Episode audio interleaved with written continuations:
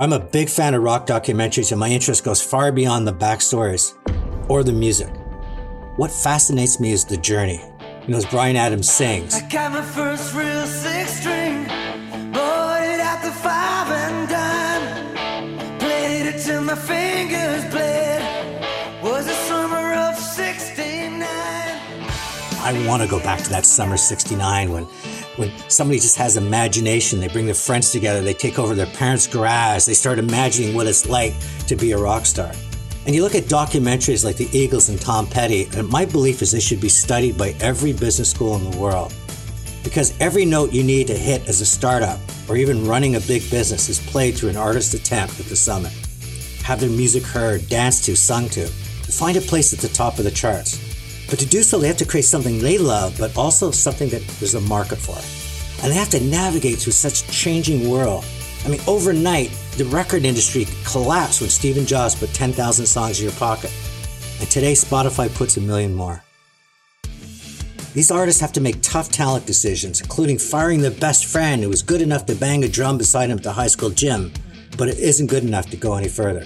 They have to prioritize their scarce resources. They have to battle their mental health as they live on the road and they chase their dreams. They have to make big decisions because along the way, as they start finding stardom, there's people that want a piece of it. And what they might give away today, they're going to regret the rest of their life. You know, there is a business to doing business, and it's a business that even impacts the arts to commercialize and monetize and strategize.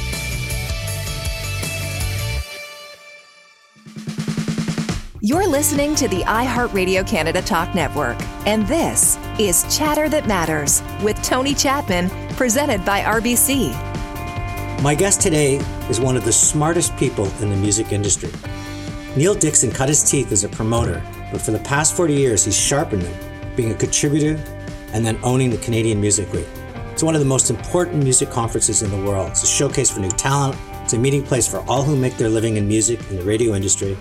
And in an industry that's been turned upside down with change on so many occasions, it's one of the few places where you can reflect on the past, you can come to terms with your present, and you can get excited about the future. Neil Dixon, welcome to Chatter That Matters. Thank you very much, Tony. It's a pleasure to be here. We're going to talk about your 40th anniversary and what that means. But before we get into the world you've created and the world you've helped create for so many artists, I want to first get back to your early days. Where did you grow up? Well, I was born in Newcastle on Tyne in England, and uh, my parents immigrated to America when I was three. So we lived in uh, Delaware and Philadelphia, and I sort of became Americanized. We went back to England uh, uh when I was about 11, and then they realized it wasn't the uh, the same place they remembered when they were young. So instead of going back to the U.S., they came to Canada. So I got here when I was probably 13.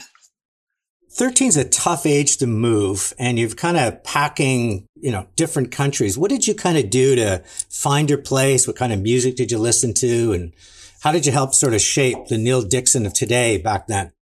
Well, my brother was a, a big music fan. And I, uh, you know, when I was really young, of course, I was influenced. I listened to all the stuff he was listening to. So so this would have been late 50s. Elvis Presley, Billy, Bill Haley and the Comets, um, Paul Anka, Bobby Darin, Everly Brothers. My dad was a music fan too. He was more into Dean Martin and Pat Boone and Mitch Miller, but you know, everybody to their own taste. Um, but I was surrounded by music when I was growing up. And so at, at a young age, I wanted to explore music for sure. And you didn't pick up a six string like Bryan Adams, but instead you played bass guitar for a band called Misty Blue. What kind of music did Misty Blue play? It was uh, it was an R and B band, and uh, it was a high school band. Um, and it was, I must admit, it was pretty amateurish and, and basic. But at that time, it was very exciting because I mean, you're in your teens, uh, you're in a band, and you're you're playing on Friday night at the high school. So it, it, was it wasn't very long before I realized that I shouldn't be on the stage. Um, I like being on the stage, and uh, but I, I ended up booking the band, so I would put them in uh, other high schools and Um, then I, you know, put them in community centers and that sort of thing. But eventually, uh, the dates got bigger than the band. In other words, they weren't up to the caliber they, they should have been. Um, so I probably made a good decision, you know, getting out of that and being on the other side of the desk. But um, but I never lost my uh, sort of uh, camaraderie with musicians and and knowing, you know, getting inside their head and knowing what they think and trying to uh, live their dreams. So I think that stood me well going into business because I've got a sort of an artistic uh, bend to me, and um, uh, and that certainly helped me. As you're listening to this, just really take in what Neil just said, you know, by getting inside their head. You know, as you start building your business or pursuing a career, I truly believe the people that are that have the authenticity, that have the credibility, are people that have lived the other person's journey. And that's a that's a great insight. You go back to England, you sort of take in your knapsack this love of music, and when I understand, you start booking some bigger acts. How did that come about? Well, yeah, I still had no reputation and, and no real experience other than my amateur experience. But um, when I got to college in London, um, I had a, you know, I still had my American accent, and uh, and I knew a fair bit about music just from, uh, you know, um, buying records and, and studying it. Um, so I signed up to become a, a, student activity director to help, you know, organize different things. So it wasn't long before I was putting together dances and concerts.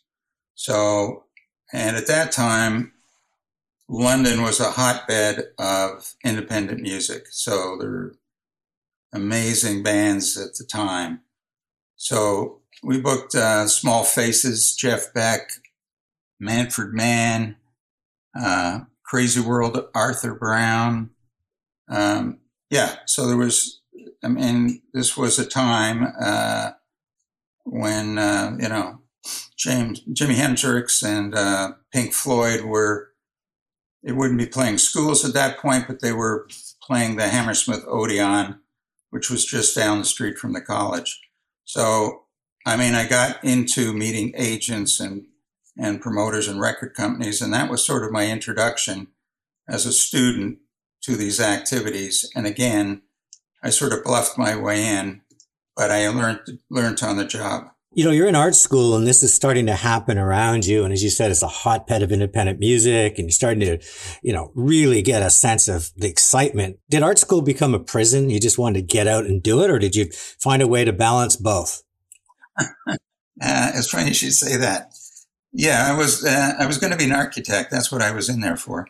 But the music really got got a hold of me, and um, uh, when I graduated and came back, I came back to Canada, and um, you know, I, I, I tried to get into uh, architecture as a profession, but that didn't last very long. I mean, my heart wasn't into it.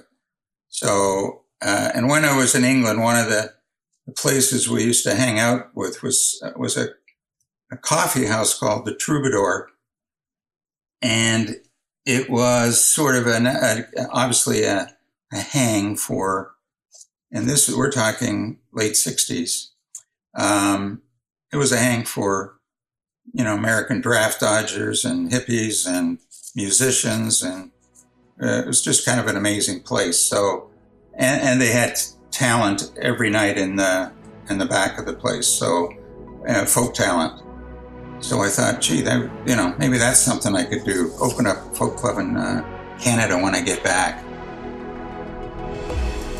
Hi, it's Tony Chapman. You're listening to Chatter That Matters. Neil Dixon does return to Canada in 1967, and both music and the entrepreneurial bug bites. He starts a coffee shop called Grumbles, but the artists that show up there are some of the biggest names in the world. People like Joni Mitchell, Ian and Sylvia, Gordon Lightfoot, Muddy Waters, and more. You're listening to Chatter That Matters with Tony Chapman, presented by RBC.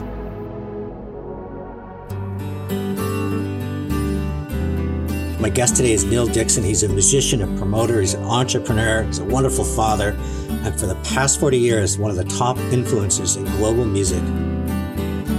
Neil, in 1967, you're just talking about coming back to Canada. You opened a coffee shop on Jarvis Street in Toronto called Grumbles. Why the name Grumbles? And what did you know about running a coffee shop? Uh, I knew nothing about running a, co- coffee shop, but but uh, I knew nothing about the music business either when I started. So that didn't deter me. It was called Grumbles. Like I say, it was based on this place that was in London, and that place had some real history. I mean, it was in a 16th century building. What I tried to do was recreate that. Obviously, we couldn't get this, that sort of ambiance, but we found a lot of turn of the century advertising and antiques and and uh, sort of like the general store look, and it really had a feel. And then it, it was almost like you know those you see those movies where people sit in the, the front of a general store and drink coffee and, and and whatnot. So it was sort of like that, and it wasn't very. It got very popular very quickly because it was so unusual. It didn't have music to begin with. It didn't take long. It's, it was like, okay, let's let's on Friday and Saturday night, let's let's put some music in here. So the first act I had in there was a group called Perth County Conspiracy. I don't know if you remember them, but I'm a Montrealer. I don't.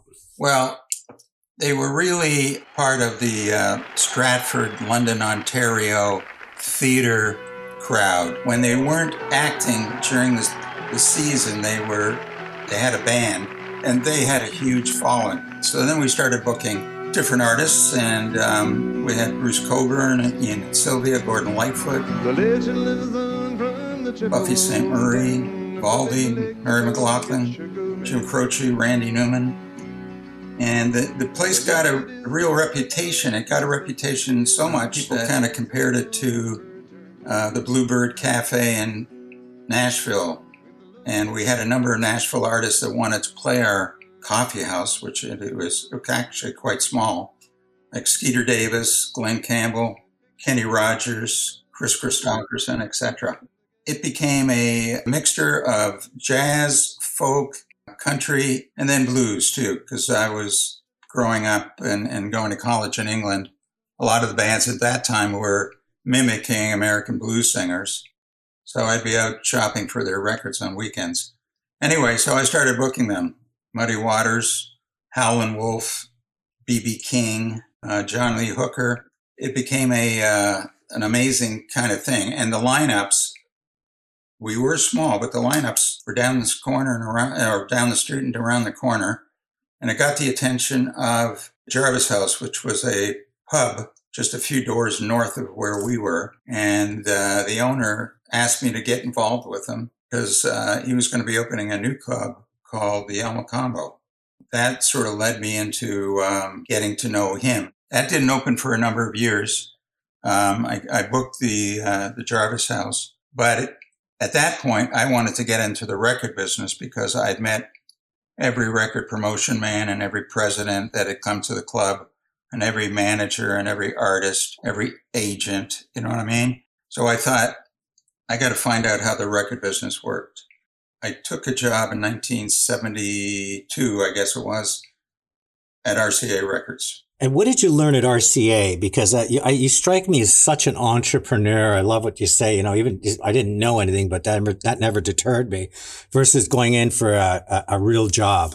How did that change your whole psychology? And what did you learn while you were there? Well, because they knew who I was and my background, I sort of made my own hours and my own sort of job description. I mean, I was hired as a regional promotion man I promoted to radio stations in Ontario. That's basically, and when the artists came to town, I would uh, chauffeur them around and hang out with them and take them to interviews and that kind of thing. What it did, it sort of gave me the the really basics because from from the outside, people don't know the difference between a record company and a publishing company. They don't know what a manager or an agent or a promoter do. So what happens is I wanted to live into all those areas and experience what is and, and make a decision for myself where I really wanted to go. I was there for uh, a couple years and I decided that what happened is we made we made sort of enough noise that I was hired by another company to do national promotion.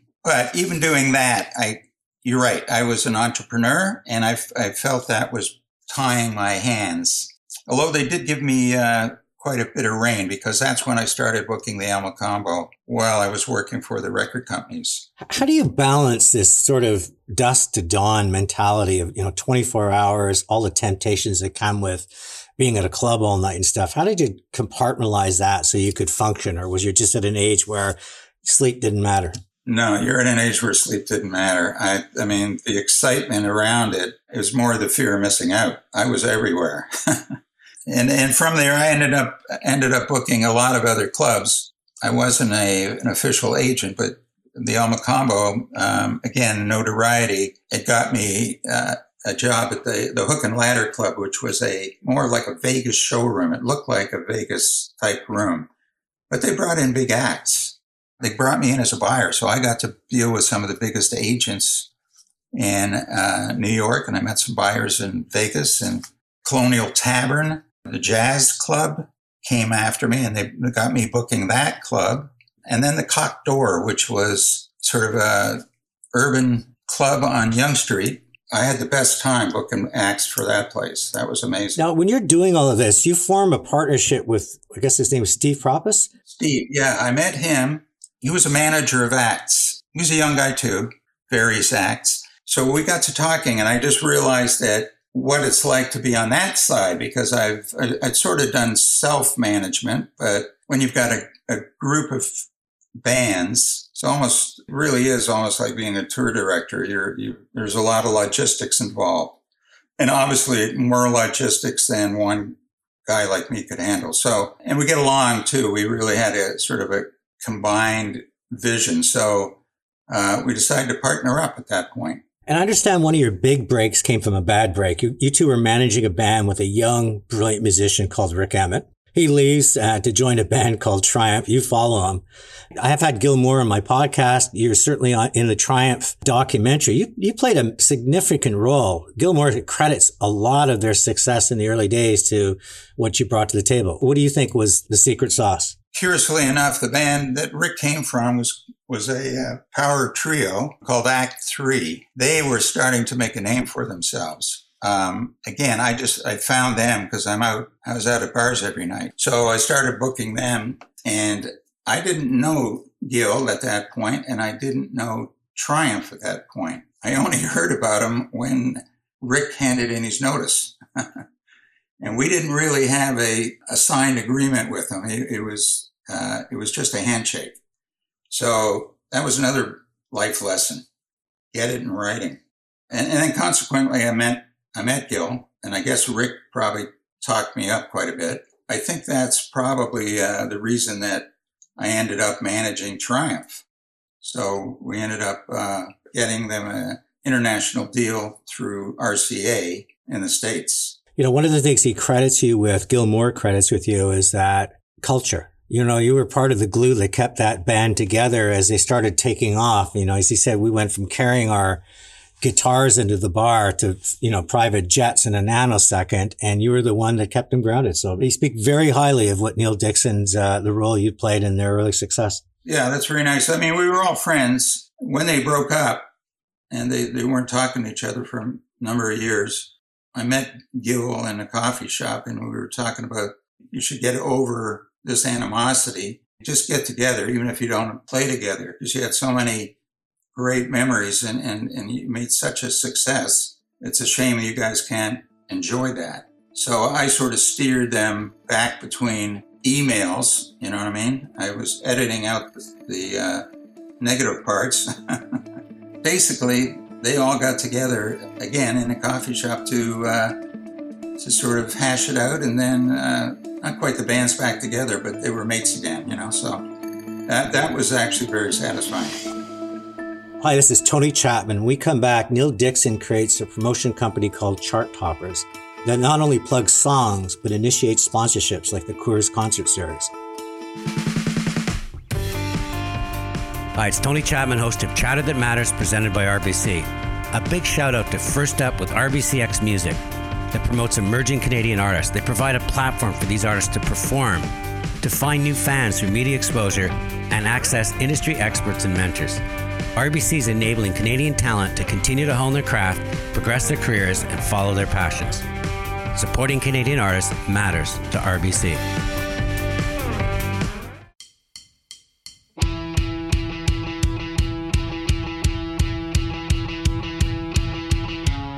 You're listening to Chatter That Matters with Tony Chapman, presented by RBC.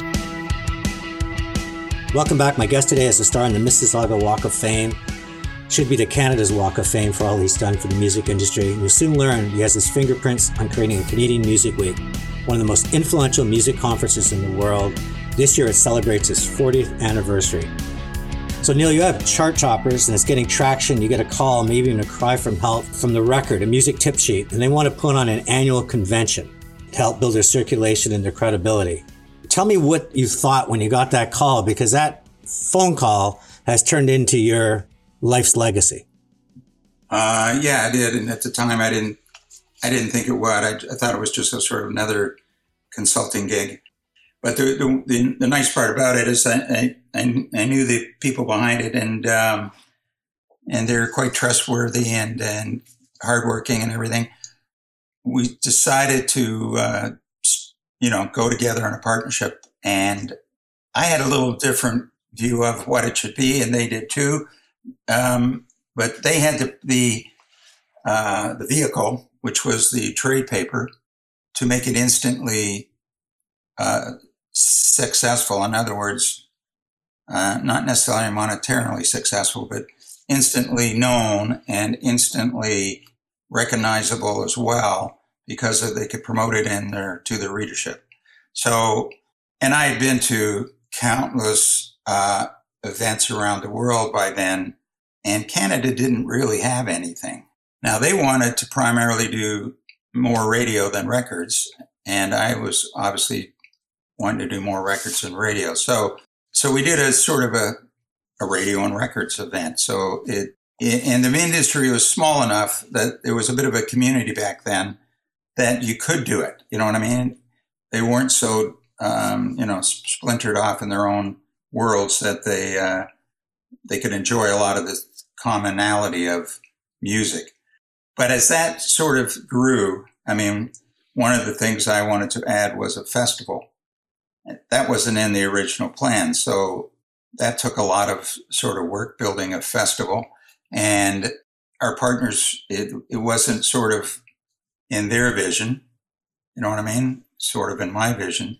And then came the internet, and um, they decided that what they wanted to go get rid of the printed version of the magazine and go all digital, which was would have been a great idea maybe five years or ten years later. But it's like jumping on um, the metaverse a year ago. You know what I mean? Still not quite there. So uh, the so that's when we decided to part ways because I wanted to make this event more about music and I changed the name from the record conference to the Canadian Music Week conference. And it would be a conference and a, a showcase festival to help promote Canadian talent. Now, since then, We've had a lot of Canadians through there for sure. Um, hundreds of them, thousands of them. But um, it's, it's gotten to be a sort of a international launching pad as well, because there's a number of acts that have been here and have played on stages. Uh, and it's a chance to be seen by the industry. Um, and it's now become sort of a international stop in the in the world merry-go-round of events. So that's one of the things I'm most proud of. I've seen you there. I've hosted the conference. I've been part of it. It is at such scale. And each year you seem to pick a different country. I remember the last time we were live, I think it was Poland. And you bring in, there's so much buzz. It's almost like an international film festival. What is a value to coming to your festival? If you're a record company, you're an artist, uh, a radio station? What do they want from you for investing their time and money uh, at, at Canadian Music Week? Wouldn't have been called this before, but it is now. It's a it's a hub. It's a hub to do business to business with not only um, people in this country but people around the world. And this business is still very and it really got hurt by uh, the pandemic because it's such a, a in-person type business. It's it's more about who you know than what you know, and uh, you know personality can go a long way, and and and making friends and developing relationships goes a long, long way, and they can last for years, and they can pay off in dividends you never know about. It's a place. It's a meeting place for the industry. Uh, it's a, a 101 area for musicians or young people in in the profession uh, to learn as opposed to making mistakes. They can find out a lot of information, what to avoid, and best practices. Networking. If you ask what's the reason people keep coming back and back, it's because of the networking, and you just can't you can't pick that up. And it's you know you can make a lot of contacts over like I'd, I'd always go to these events and come back with a briefcase full of business cards. Not quite the same thing nowadays, but same idea. Yeah, so it's a chance. Doesn't matter what level of business in, and it's it's also camaraderie too. It's seeing people you may do business with them. If you're a manager and you book your band at a, at a venue in I don't know uh, Edmonton or or you know uh, you know any, any anywhere I guess in the country, well, those people more than likely are going to be in town.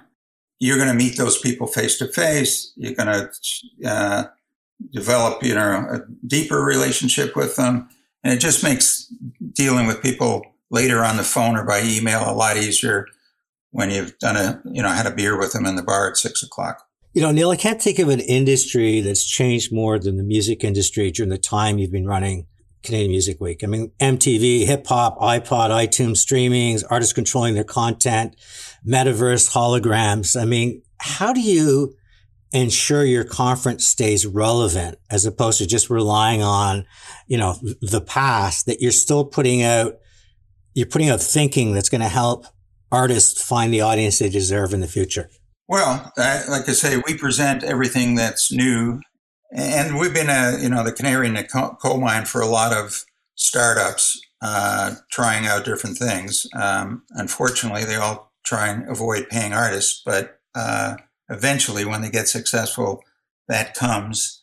Yeah, so we we present a lot of those startup businesses. Um, they want to get to the musicians. They want to have musicians on their boards. They want to sort of figure out, and, quite often, uh, musicians themselves are, are are usually the entrepreneurs that have come up with the idea to how to do things better. So, um, yeah, so all, all that stuff plays into what we do, but we, we don't forget our basics because everybody has to start somewhere. We, we still do the sort of, uh, uh, you know, teaching of the basics, the basic skills you need, the understanding of the, the business uh, model underneath what you see from the outside. In other words, how does it work? What are the percentages? What's the profitability? What's the downsides? All those kind of things. So mostly people in music just want to make music and have fun. But at some point, running a business becomes uh, obviously as you get older, it's hugely important. So, um, like I say, so we, we give we give a lot of instruction to new people and and uh, every uh, every time we we have a show, an annual show, the first panel we usually ask how many people are here for the first time, and a lot of hands go up. I mean, there's a lot of people that come back year after year, but there's a lot of people that have a need to know, and you can't learn everything in school. Um, sometimes you just have to, yeah, yeah, learn it from other professionals. What they've they can tell you uh, a lot of information in a short period of time and save you a lot of heartache. So anyway that's that's sort of uh, where it is. We're, we're definitely uh, on a leaning front and we're definitely getting acts before they become popular Hey, y'all, welcome to Canadian Music Week, CMW Virtual Voices series presented by RBC Emerging Artists Project. My name is Rudy Blair, and I am honored to be your host for this amazing series. My name is Miranda Mulholland, and I'm the Creative Culture Advisor at Music Canada. Uh, before we begin, and I introduce you to your panelists, I'd like to take a moment to acknowledge that we are on the traditional territory of many nations, including the Mississaugas of the Credit, the Anishinaabe, the Chippewa, the Haudenosaunee, and the Wendat peoples. Hello, Miranda. Thank you for that wonderful, wonderful land acknowledgement. And hello, everyone out there in webisode land. I love that word, webisode. My guest today is Neil Dixon. He's a musician, a promoter, he's an entrepreneur, and for the past 40 years, one of the top influencers in global music. Neil, you mentioned earlier that this is a very personal business, and the music industry got hit with a sledgehammer. We all got hit with it called the pandemic. But in your case, in their case, the stage went completely dark. What did you do as an entrepreneur to keep Canadian Music Week alive? Under the circumstances, based on what your audience is, based on the limitations that this pandemic has posed on the industry, like what could you do? Well, we, we certainly couldn't do a conference. Well, we couldn't do a conference in person, but we could certainly do it virtually. So that's the first thing we thought of and we started to work towards. We didn't know a lot about virtual. We knew a lot about videos and, and you know, making music videos and things, but um, to do a virtual conference was kind of new. The other thing we did was we had some good partners that stuck with us. We had uh, Jim Beam. We developed a property for them, was proprietary, that it was a discovery vehicle where we work with radio stations across the country to find the next big thing, talent search. Uh, not unlike, uh, you know, America's Got Talent or, you know, Canadian Idol or whatever, but it was strictly audio and it was on radio. We couldn't perform live. What happened is every city would do a playdown. I mean, when it was working, it was great because every city did a, a local playdown and the radio station promoted it and filled it up with all their fan, fans. And then they, they would vote on the best act. And those acts would come to Toronto and play in the Canadian Music Week Festival. And one winning act would be put on the Indies Awards as crowned the winner, if you will. In COVID times, we had to get inventive. So we, the clubs were closed. Recording studios were still open because they were, you could isolate. You could be six feet apart from the other musicians. There was no audience. You could even be in another room, but if you had cameras, you could record everything that went on and still present the various bands from the various cities. It's, it was still based on uh, radio discovery at the grassroots level, but it was turned over to the internet for people to vote on nationally.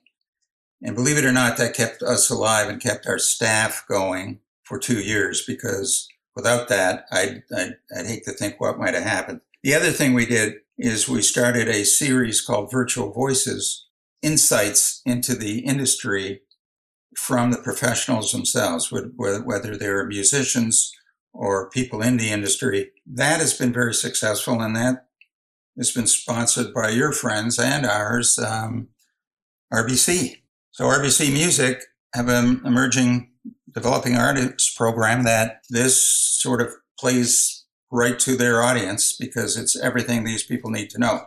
That managed to take off during the pandemic and it's still going. And I, I think we're just going to keep going with it because it's a needed component and it's free. I think one of the, the, the main things, there's a, a barrier to entry monetarily to get into some of these schools with courses, or there's a lot of people out there that don't have the way, the wherewithal you know, sort of marginalized, and and uh, this way it's all free. There's no there's no barrier to entry. So as we look now approaching your 40th anniversary, when is the festival this year? Festival is June 6th to 11th, and it takes place in Toronto. I'm going to call this your comeback year. I mean, you're an entrepreneur. You seem the first part of your life, you seem to be every six months changing, evolving, morphing. You've had your hand on the rudder for 40 years. And I see the respect you get when you walk the halls, the handshakes, the hugs, the legacy goes far beyond just putting on an event. But looking back, looking forward, how do you feel at this time in your life with what you've accomplished and what lies ahead? Well, it is kind of a legacy. I'm um, I'm quite proud of it. I, I didn't think it was going to last as long. I always felt I was going to be off in different directions, but we stuck to it. When it's working, it's immensely enjoyable. I mean, um, you get a lot of satisfaction out of working with people at the beginning of their career, watching them build, and then seeing where they end up. A lot of people that came to Canadian Music Week maybe for their first time 20 years ago are now running record companies or publishing companies. That's an amazing thing. And those people are, are still friends. And yes, this is a comeback year. We purposefully downsized it so we didn't want to sort of get in any financial trouble. So we made sure that regardless of the attendance, that we, we've based it on good planning on protecting our downside. And from the reaction, I, I think a lot of people are looking forward to uh, seeing each other in person. Joining me now is Stephanie Lupinacci. She's a senior manager of social impact, RBC Emerging Artist. It's her second time on the show. Stephanie, welcome back. Thank you for having me. Happy to be here. Stephanie, Neil Dixon credits RBC for sponsoring Virtual Voices during the pandemic and how much it meant to provide artists with the skills that they need to improve not only their musicality, but their business of doing business. How did that sponsorship come about? We recognized that there was a great synergy between what Canadian Music Week was doing and our RBC Emerging Artists uh, program. And we thought that at the time, if we really wanted to continue to uh, support and invest in budding musicians, especially during the pandemic, there was only one organization that we needed to partner with that we really hadn't had conversations with before. Um, and that was with uh, Canadian Music Week. And so uh, we reached out to them just to talk about synergies and just to really understand what they were doing, how they were educating, and how they were supporting the emerging talent community. And they brought to our attention virtual voices which was a no brainer for us to support. Uh, at that time, we had just come out of doing a bit of research and talking to artists and musicians within the industry to really understand the challenges that they were facing, um, what were some of the barriers, what were some of the gaps.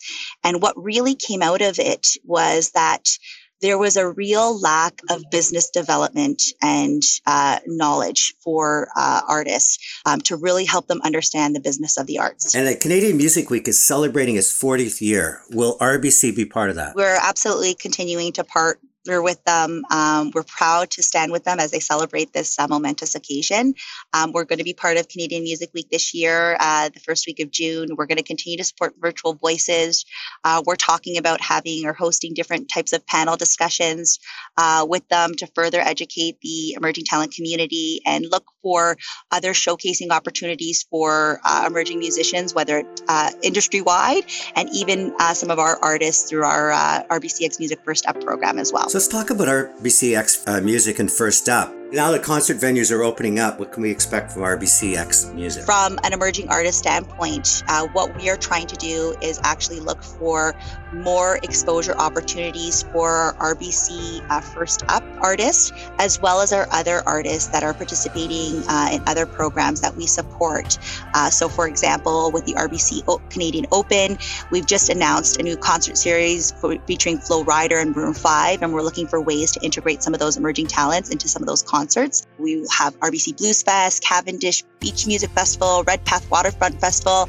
And in each of those festivals, um, not only has it become just a sponsorship, but we are integrating our emerging musicians to ensure they get platforms and they get in front of new and diverse audiences and more ample exposure. As we know, that's a key component to help bridge that gap from emerging to established is being able to help them perform multiple times over and over again to varied audiences to really help them on their career trajectory.